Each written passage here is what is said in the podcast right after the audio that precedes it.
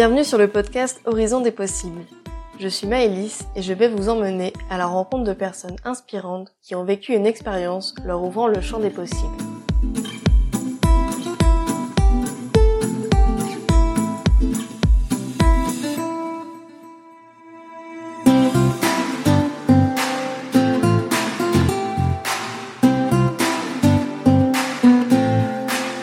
Dans ce nouvel épisode, vous allez découvrir l'histoire d'Elie.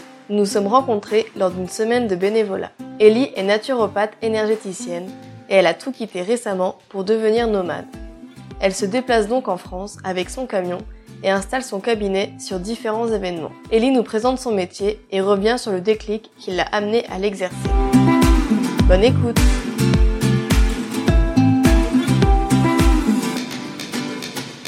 Bonjour Ellie et bienvenue sur le podcast Horizon des possibles. Je suis très contente de t'accueillir.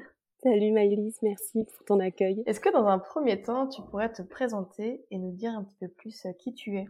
Oui, bien sûr. Alors moi, c'est Julie Elisa, mais on m'appelle Ellie. Je suis actuellement une naturopathe énergéticienne nomade. Je voyage avec ma camion, Maggie, pour aller à la rencontre euh, des gens et à la découverte des projets et des lieux. Euh, justement, on va revenir un peu plus sur ton métier de naturopathe énergéticienne. Est-ce que tu peux nous présenter un peu plus, nous dire en quoi ça consiste et puis euh, nous raconter comment tu es devenue naturopathe euh, énergéticienne? Alors ça, c'est une, bonne question. C'est vrai qu'on y met beaucoup de, choses et, euh, et c'est pas toujours même clair à définir parce qu'on est vraiment très nombreux à faire ce métier et je pense qu'il y a plein de manières différentes de la pratiquer. Et dans mon cas, je dirais que j'accompagne les personnes de manière holistique sur les plans du coup physique, psycho-émotionnel et énergétique afin de, leur permettre de retrouver un bien-être ou de rééquilibrer du coup des déséquilibres euh, qu'ils rencontrent dans leur vie. Pour ma part, je me suis spécialisée du coup sur euh, les hypersensibles, sur la gestion des émotions, du stress. Et comment du coup t'es devenue énergéticienne naturopathe? Enfin, c'est quand même pas un métier qu'on entend de plus en plus parler maintenant, mais c'est pas celui qui est le plus courant encore euh, maintenant? J'ai plutôt l'impression qu'il est encore un peu plutôt dans une bulle, euh, dans un certain univers, mais pas encore accessible à tout le monde? Comment toi t'en as entendu parler et comment t'es venue à faire cette formation et ce métier-là par la suite?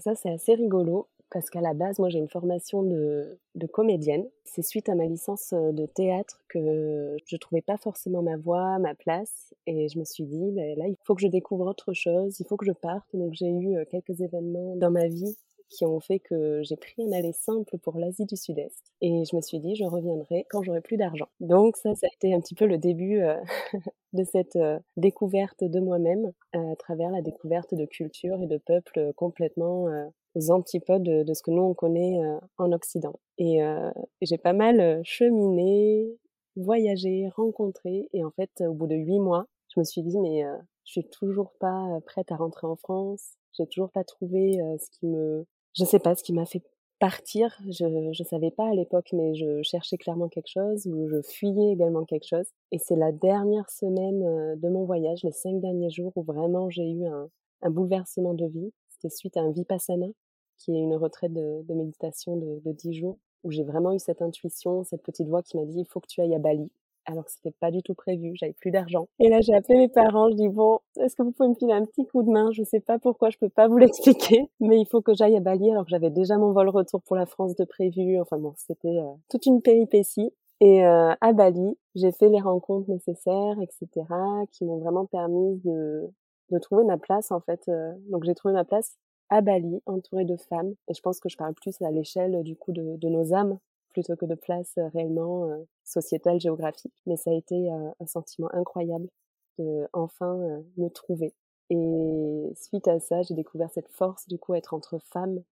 tous les jours, il y avait, voilà, moi je parle d'éveil, un éveil réellement à plein de niveaux. Et j'ai vraiment la sensation ce jour-là de m'être réveillée. Puis je suis rentrée en France quelques jours après ça et je me disais mais qu'est-ce que je fais là? Comment je vais faire? Et au final, je devais rejoindre une compagnie de théâtre. Et très rapidement, j'ai vu que j'allais pas trop m'en sortir, que ça allait pas suffire pour me permettre de vivre. Donc, j'ai trouvé un boulot dans un bar en tant que barmaid. Et en fait, le bar m'a permis de voir un petit peu ce qu'il y a de pire en termes d'hygiène de vie, en termes de rythme. Enfin, ça me correspondait pas du tout. J'ai trouvé ça très, très violent. À plein d'égards. Et là, en face du bar, il y a une naturopathe qui s'installe et qui ouvre son cabinet et son magasin. Et là, moi qui avais déjà en tête le, le, fait que oui, je voulais être dans le soin aux autres, je voulais accompagner les autres, mais j'ai une peur bleue de tout ce qui est médical, hôpitaux. C'est vraiment de la phobie chez moi. Je me dis, mais comment je vais m'y prendre? Et là, pour moi, ça a été un signe. J'ai dit, ok, c'est ça. Donc là, tu es en train de bosser, tu vas mettre des sous de côté pour faire ça. Et j'ai regardé un peu les écoles et je voulais vraiment une école euh, sérieuse. Pour moi, tu es dans la santé, dans l'accompagnement de la personne. Donc ça me paraissait important de prendre une école du coup qualitative. Et qui dit qualitative dit en effet dans ce milieu très cher, c'est pas encore euh, reconnu. Donc on se bat pour la reconnaissance du métier. Mais voilà, il faut sortir euh, les sous à ce moment-là. Donc j'ai travaillé pendant un an dans les bars et les restaurants pour me payer cette école. Et une école qui dure combien de temps? Là, je l'ai faite en un an, du lundi au vendredi. On peut aussi la faire euh, en trois ans sur les week-ends, mais moi, je suis plutôt euh, euh, plutôt sprint que marathon en termes d'énergie. Donc voilà, je l'ai faite vraiment en condensé. Donc là, tu mets ta vie entre parenthèses, tu fonces sur ton objectif et ça va très très vite en fait. Il y a énormément de connaissances à apprendre. C'est très large, on t'apprend énormément d'outils. Et c'est suite à la formation que je me suis vraiment posée, entre guillemets, parce qu'après, il y a eu l'ouverture du cabinet, création du site internet, il y a eu plein plein de choses là qui se sont bousculées pour l'installation mais j'ai un peu plus pris le temps de me dire, OK, qu'est-ce qui te plaît là-dedans? Quel est l'aspect, les outils que tu as vraiment envie d'utiliser? Parce qu'on ne peut pas être aussi bon, aussi compétent en tout. C'est important de se spécialiser à mon sens et ça, ça m'est venu assez naturellement au final euh, de travailler avec les personnes hypersensibles, les empathes et vraiment sur la gestion des émotions qui pour moi sont, pour la base en fait de toutes nos problématiques, qu'elles soient physiques ou psychologiques. Est-ce que tu peux revenir juste plus en détail sur... Euh la retraite euh, Vipassana. Enfin là, ça a eu l'air d'être un peu le, déclic pour toi à ce moment-là. Et euh, du coup, un peu, qu'est-ce qui s'est joué pour toi pendant cette retraite-là? Et c'est quoi une retraite Vipassana?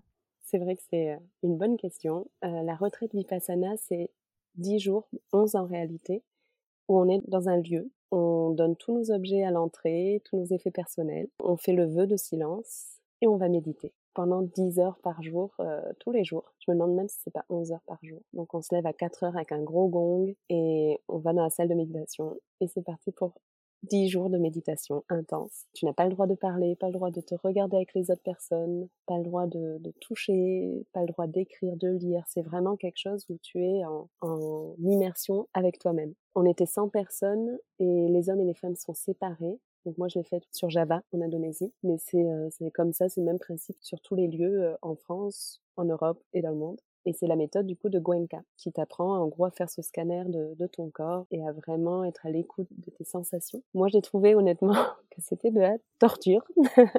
T'avais déjà médité avant? T'avais déjà fait beaucoup de méditation avant ou c'était vraiment un peu aussi une découverte j'ai commencé la méditation quand je suis partie en Asie, parce que j'étais quelqu'un de très très anxieuse et très nerveuse euh, avant de partir. C'est un petit peu ça que je crois que j'allais chercher. En fait, je suis partie, j'avais une boule euh, constamment au niveau du plexus solaire euh, une boule d'angoisse, d'anxiété qui m'étouffait. Et ne sachant pas d'où ça venait, en effet, on parlait méditation, etc. Et je me suis dit que le mieux, c'était vraiment d'aller un petit peu aux sources. Et j'ai passé pas mal de temps euh, dans des monastères, auprès des moines bouddhistes, que ce soit en Thaïlande, au Cambodge, au Laos. Et du coup, voilà, j'y suis allée un peu progressivement quand même. J'avais passé une retraite de huit jours où on méditait six heures par jour. Et j'avais beaucoup aimé ce cadre-là. Euh, dans la nature, il y avait un, peu un dialogue aussi avec les moines bouddhistes même si on veut de silence, il y a quelque chose de plus doux. Et le Vipassana, moi, j'ai ressenti ça comme vraiment très dur. Je crois que j'avais 23 ans quand je l'ai fait. J'étais une des, la deuxième plus jeune euh, des, des 100 personnes. Donc voilà, il y a vraiment quelque chose où je pense que le Vipassana, c'est quelque chose qu'on mature, on y arrive petit à petit. Moi, c'était vraiment un objectif en partant en Asie.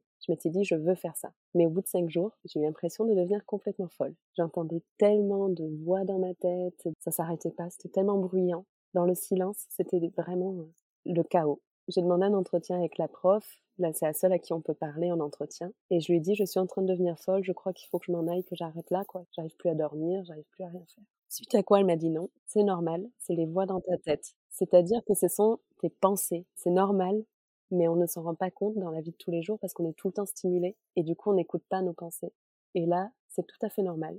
C'est juste les voix de tes pensées. Et ça, ça a été un choc en fait de, de me rendre compte à quel point c'était bruyant dans ma tête. Mais au-delà de ça, je me disais bon, j'ai pas de révélation incroyable, j'ai pas voilà, je m'attendais peut-être à un gros changement qui n'est pas arrivé sur le moment, mais au moment de partir, avant de récupérer nos téléphones, il fallait choisir est-ce qu'on va à l'aéroport ou est-ce qu'on reste dans la ville sur Java? Et là, j'entendais cette petite voix qui me disait il faut que tu ailles à Bali. Sauf que c'est très dur avec l'intuition de se dire bah ouais, je vais suivre cette petite voix qui n'a aucun sens parce que j'ai plus d'argent, j'avais prévu tout mon retour en France à partir d'ici et là tu dis bah non, j'envoie tout ça bouler et j'y vais quoi, j'écoute cette voix. C'est fou quand même, je trouve de juste comme ça en disant bon bah j'écoute et je vais m'écouter et... on va y aller, on sait pas ce que ça va donner mais on y va quoi. Ah, c'est un petit peu ce que je conseille maintenant aux gens, c'est si tu as une intuition, si euh, ton cœur te souffle quelque chose, vas-y, lui il sait.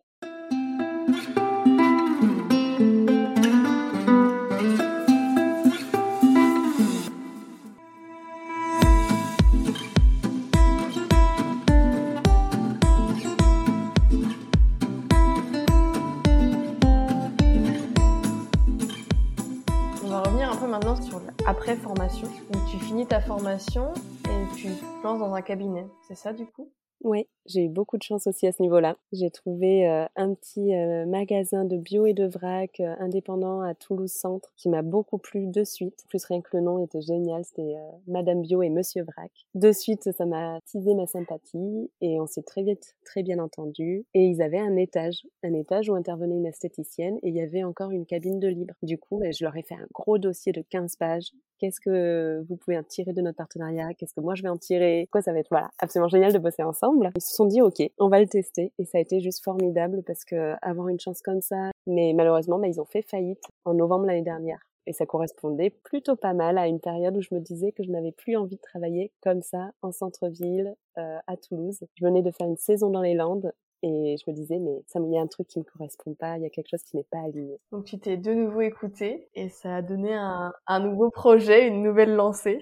C'est ça. Ben, ça a mis longtemps à se mettre en place parce que du coup, quand j'étais dans les Landes, je travaillais du coup à moitié dans un petit surf shop et à côté, je faisais des soins pour les saisonniers. Et c'est là qu'est qu arrivée toute cette période, du coup, euh, un petit peu chaotique, où on mettait plein de choses en place dans les villes et je me voyais juste absolument pas revenir dans mon studio en centre-ville de Toulouse. Et c'est là que je me suis dit, mais le camion, c'est quand même formidable.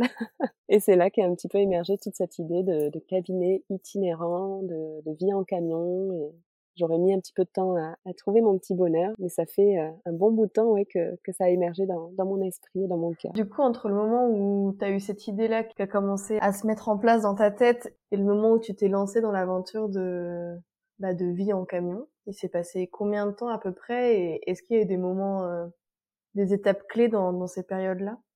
Alors je crois que en tout, il y aura eu dix mois, parce qu'en fait, ben, je suis loin d'avoir été la seule à avoir l'idée de la vie en camion à ce moment-là. Du coup, les prix ont gonflé. Dès qu'il y avait un camion qui me plaisait, j'étais à l'affût sur tous les sites possibles. Dès qu'il y en a un qui me plaisait, j'essayais de sauter dessus, mais si tu n'es pas dans le bon périmètre géographique, c'est vraiment, il fallait être au bon moment, au bon endroit. Donc là, euh, ça a été dur, ça a été décourageant par moments. J'ai failli me faire avoir aussi à des moments parce que ben voilà, moi j'y connais rien, j'essayais de me faire aider. Puis c'était très impressionnant aussi de, de, passer ce cap. Moi, j'avais jamais rien acheté de ma vie, euh, j'ai jamais rien possédé. Je me dis bon, je vais acheter un camion, ok.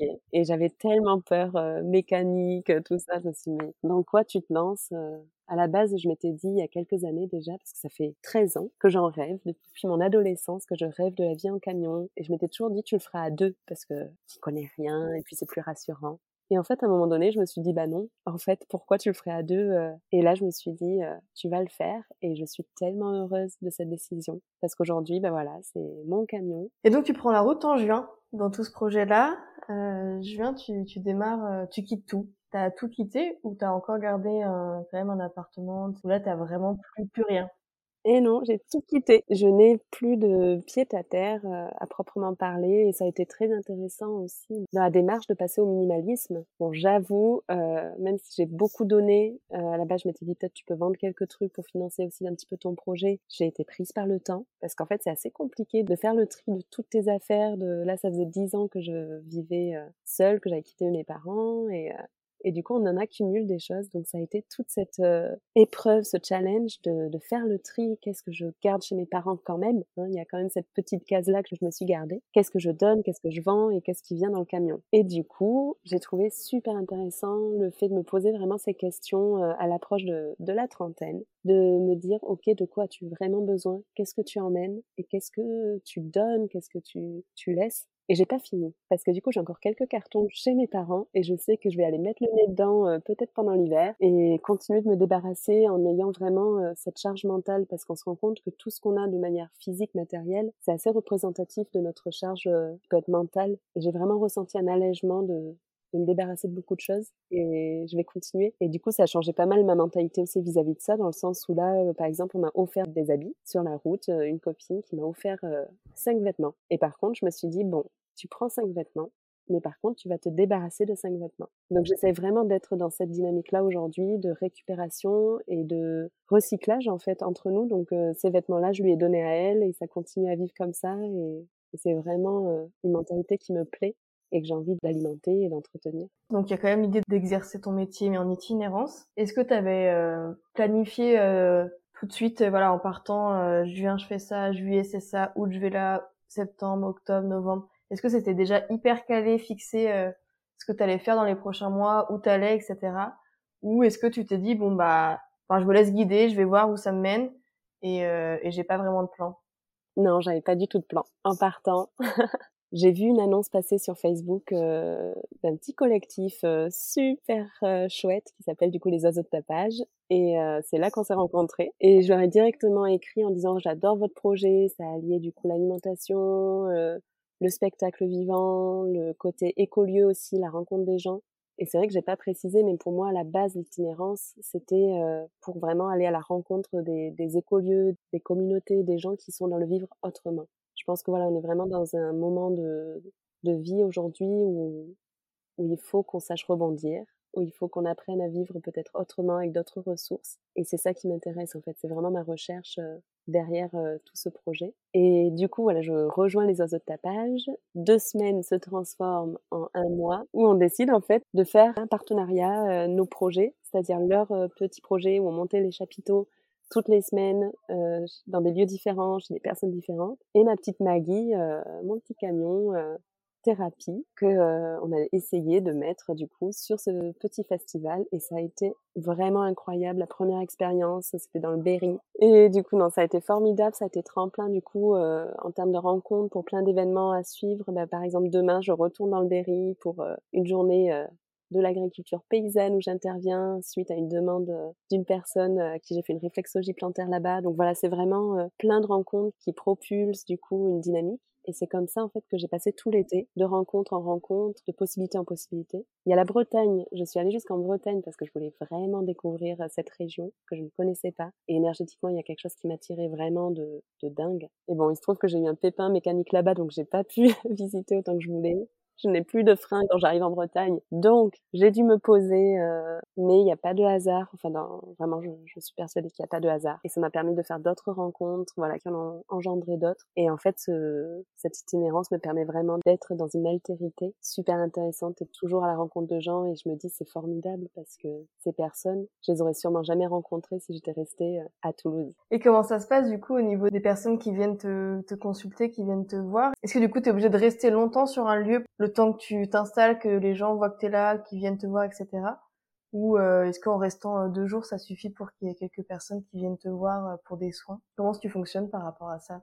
Il y a différentes manières de fonctionner en réalité. Parce que d'une part, je pratique en effet en présentiel, donc ça veut dire sur les lieux où je suis. Mais cet été, maintenant que l'été est fini, je vois vraiment que j'ai fait du repérage pour les années ou l'année à venir. J'ai pas passé assez de temps, à mon sens, sur les lieux. L'idée serait vraiment l'année prochaine de retourner sur les lieux avec les personnes rencontrées et vraiment rester euh, plusieurs semaines, voire plusieurs mois selon les lieux, et proposer euh, vraiment une dynamique autour de ça, c'est-à-dire communiquer dessus au préalable. Une fois que je suis sur place, distribuer mes flyers, voilà que les gens sachent que je suis là. Ça sera beaucoup plus évident de travailler comme ça, parce que cette année, j'étais pas assez longtemps sur les lieux et c'était plus du, du fait du les synchronicités de, la vie. C'est-à-dire, je suis en train de travailler dans un café, le serveur euh, voit un petit peu mon flyer dépasser sur la table, il voit un petit peu ce qui se passe euh, sur mon écran, parce que je travaille beaucoup en, en visio aussi, euh, et il vient me voir, il me dit, mais tu fais quoi? Et du coup, je lui explique, je suis énergéticienne, thérapeute holistique, et à sa coupure, il me dit, est-ce que tu peux me faire un soin? Et on se retrouve du coup à se faire un soin en bord de plage.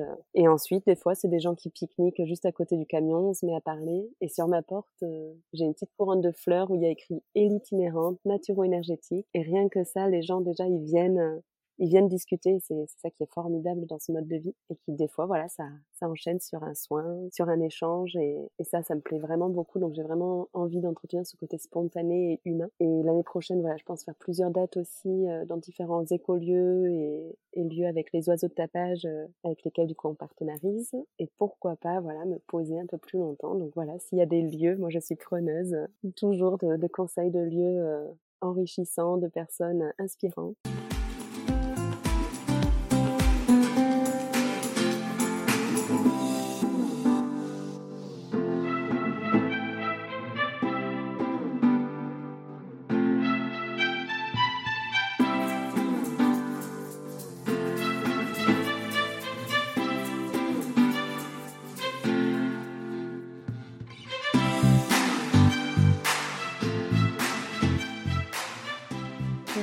Bossais aussi en, visio. Et du coup, comment ça. Enfin, c'est vrai que pour moi, c'est j'ai un peu du mal à imaginer, vu que pour moi, il y a un truc aussi en lien avec le corps, les, choses comme ça. Et du coup, en visio, il y a quand même la barrière euh, de l'écran, quoi. Comment ça se passe euh, pour tes consultations en visio?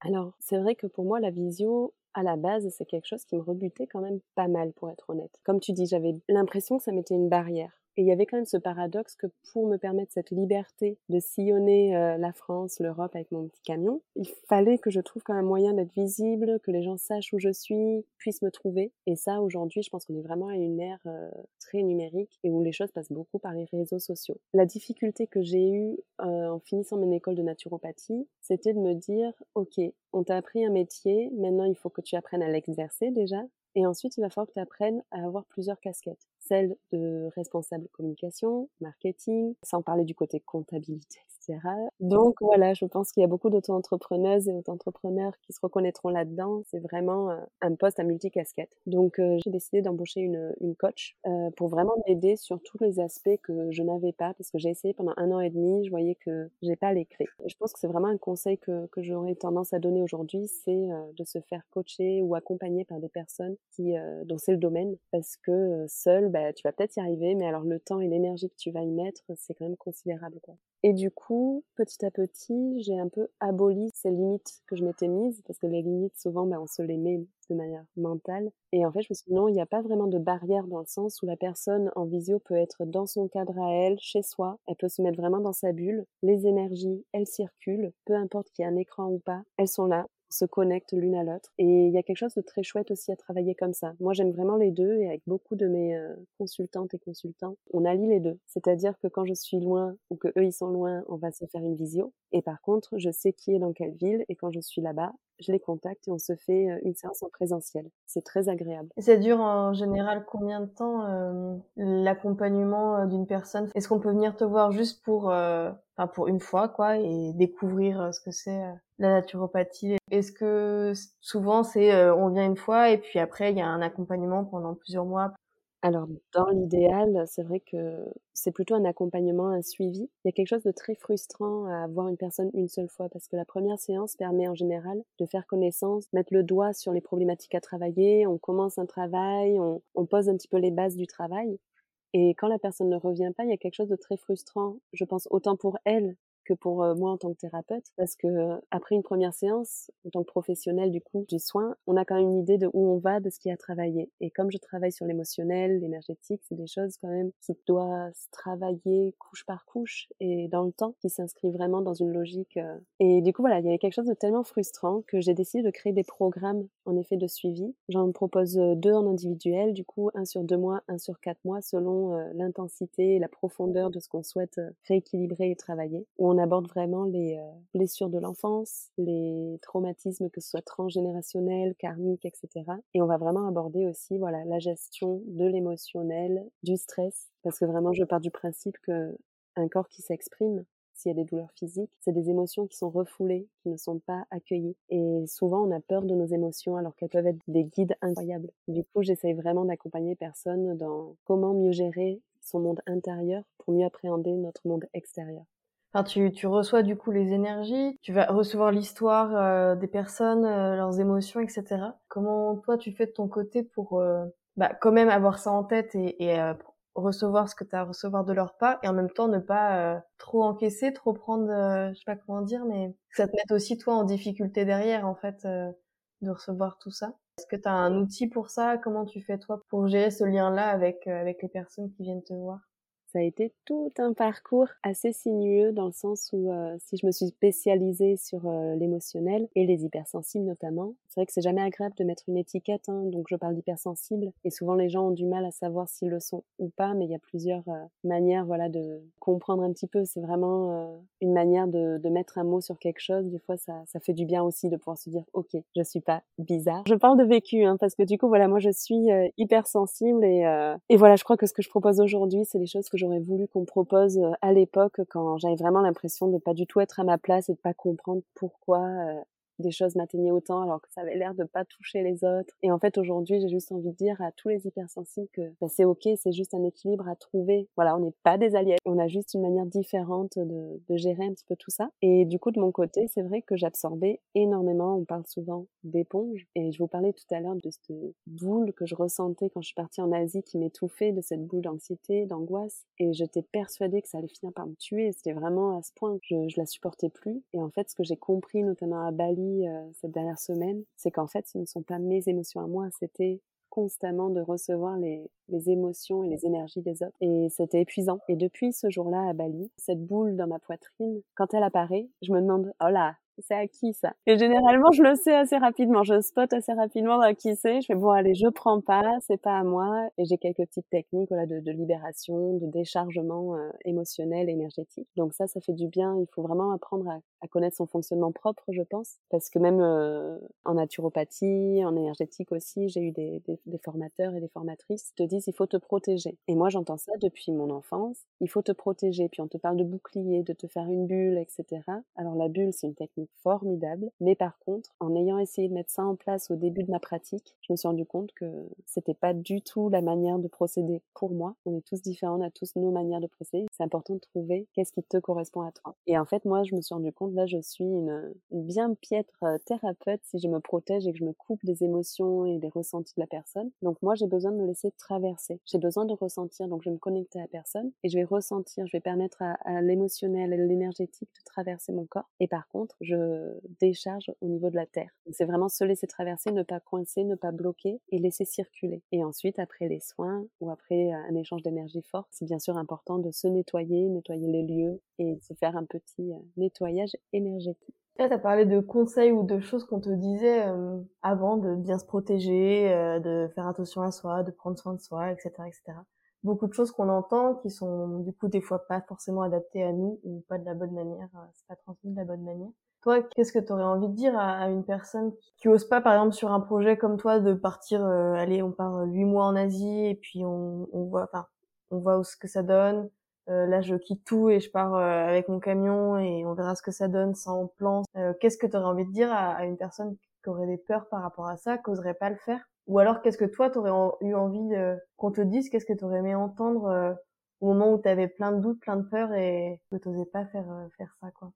Alors la phrase qui, euh, qui me définit plutôt bien, je pense, et qui me parle énormément dans les moments un petit peu de, voilà, les moments qu'on connaît tous de waouh, ok, j'ai envie de faire ça, mais est-ce que j'y vais là ou j'y vais pas? Il y a toujours cette petite voix que j'appelle l'ego, du coup, c'est toujours vraiment ce combat quoi entre euh, deux voix, l'intuition et l'ego, et l'ego qui arrête pas de te dire bah non, et puis qui te rappelle les risques, et qui te rappelle euh, que tu es une grande folle ou un grand fou de vouloir euh, faire ce genre de choses, que c'est pas faisable. Et alors ça c'est l'ego, donc moi je me bataille un petit peu avec l'ego, je dis bah non, toi euh, chute, je vais choisir de pas t'écouter. Et la phrase du coup qui représente un petit peu ma philosophie de vie vis-à-vis de tout ça, c'est saute, le filet apparaîtra après. Donc c'est vraiment cette idée que vas-y, et t'inquiète, le filet, ouais, il, il, est là en fait, tu le vois pas encore, mais il est là se poser une question aussi, au fond, qu'est-ce que tu risques? Genre là, en partant en camion, je me suis vraiment dit, bon, t'as peur, t'as les c'est ok, c'est normal, gros projet, c'est un gros challenge.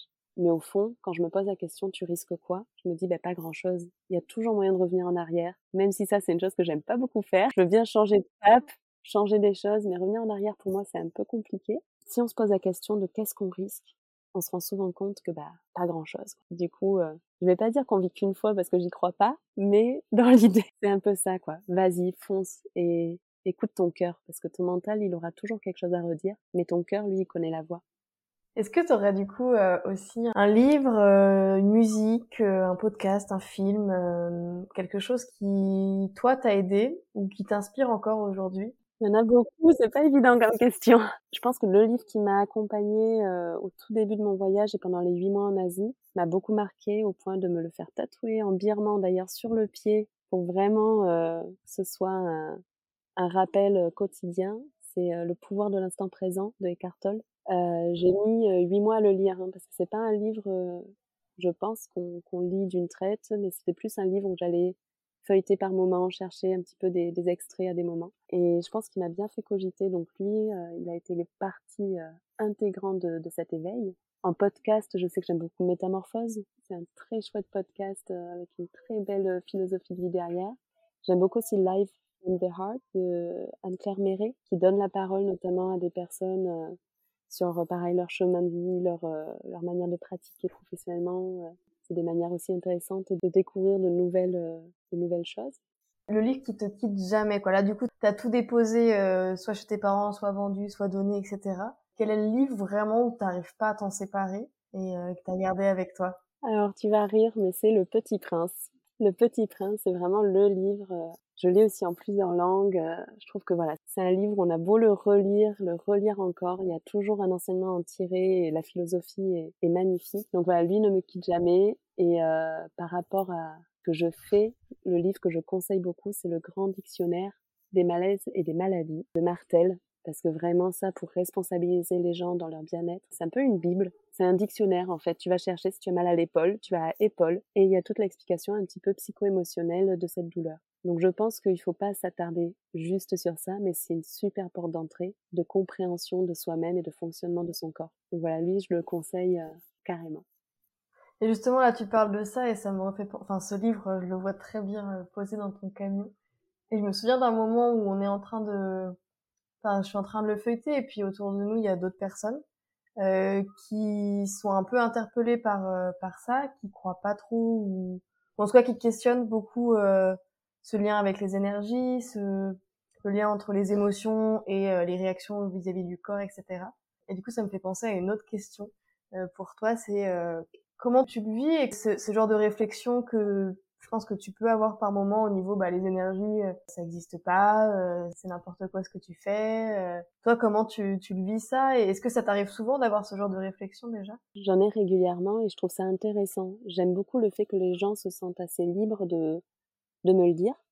Et souvent, c'est des discussions euh, très ouvertes. Donc, euh, la personne me dit qu'elle est sceptique, qu'elle n'y croit pas. Et je pense que dans ma manière de réagir, j'accueille vraiment le, ce scepticisme, ce, doute, et je leur dis, mais tu as raison de douter.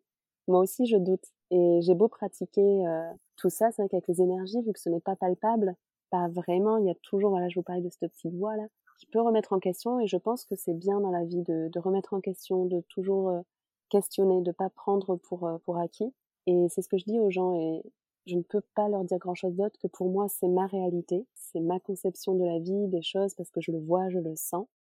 Mais que par contre, je comprends aussi tout à fait que eux, euh, c'est des choses qu'ils ont du mal à concevoir et je les invite du coup à être plus dans l'expérimentation de la chose, à, à, douter, mais à ne pas se fermer. C'est-à-dire, mais voilà, je vais inviter les personnes à expérimenter, à leur dire, moi je respecte qu'on n'ait pas la même vision des choses, tant que tu respectes également le fait que je puisse avoir cette vision-là des choses. Mais c'est super quand les gens ils te disent juste, euh, ok, euh, je sais pas dans quoi tu m'embarques, mais vas-y, on y va. Mais euh, pour moi, j'adore que les gens me disent, ok, on essaye. Et après, ben, soit ça te convient ou pas, ça c'est ok. Mais avoir cette ouverture de dire, ben, j'essaye, c'est, c'est formidable. Quelle est la suite de tes projets? Là t'es, Du coup, là, t'es où actuellement? Et euh, donc, tu as parlé de la fête de l'agriculture euh, paysanne pour ce week-end, qui est dans le Berry. Et après, est-ce que tu as d'autres projets? Qu'est-ce qui... Enfin voilà, là, après cette, ce week-end, euh, où est-ce que tu t'en vas? Est-ce que tu as un peu planifié le truc? Est-ce que tu as une idée pour les prochains jours, semaines, je sais pas comment tu visualises le truc. Euh, voilà, quelle est la suite pour toi de, tes projets? Alors pour moi c'est très dur de me projeter. C'est pour ça j'ai un peu toujours du mal à voir euh, après le lendemain, etc. Mais euh, mais c'est vrai qu'après cet été qui a été très très intense en rencontres, en voyages, j'ai fait beaucoup de routes avec euh, ma Maggie. Là, j'ai le sentiment que j'ai besoin de poser un peu plus les choses. Du coup, là, lundi, je pars euh, découvrir un, un, super lieu là dans le Périgord vert. Et pareil, c'est euh, une connaissance d'une connaissance. Donc voilà, ces liens là comme une toile qui continue de se tisser. Donc c'est ça que je trouve absolument magnifique. Donc je vais découvrir leur lieu dans l'idée de, bah, si ça me plaît, pourquoi pas rester un petit peu, m'investir là-bas voir ce qui est en tiré. Mais comme souvent, tant que j'y ai pas été, je ne peux pas savoir, donc je ne peux pas forcément me projeter. Et ensuite, de manière un peu plus globale, pour cet hiver, euh, je me vois pas trop passer l'hiver entier dans mon petit camion, qui est parfait, hein, mais euh, c'est vrai qu'avoir une petite douche chaude de temps en temps, ça peut être agréable en hiver.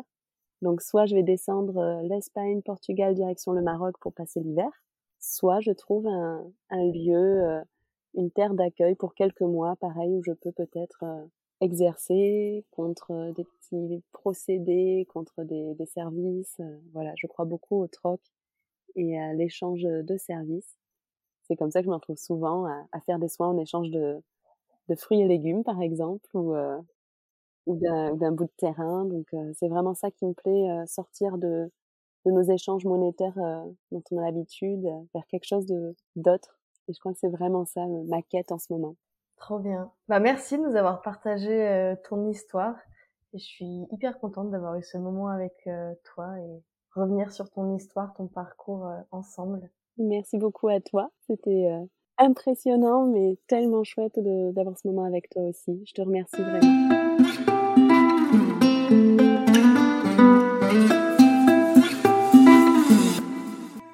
Merci d'avoir écouté cet épisode. Si vous souhaitez en apprendre davantage sur Ellie, vous pouvez la retrouver sur son compte Instagram et l'itinérante naturopathe.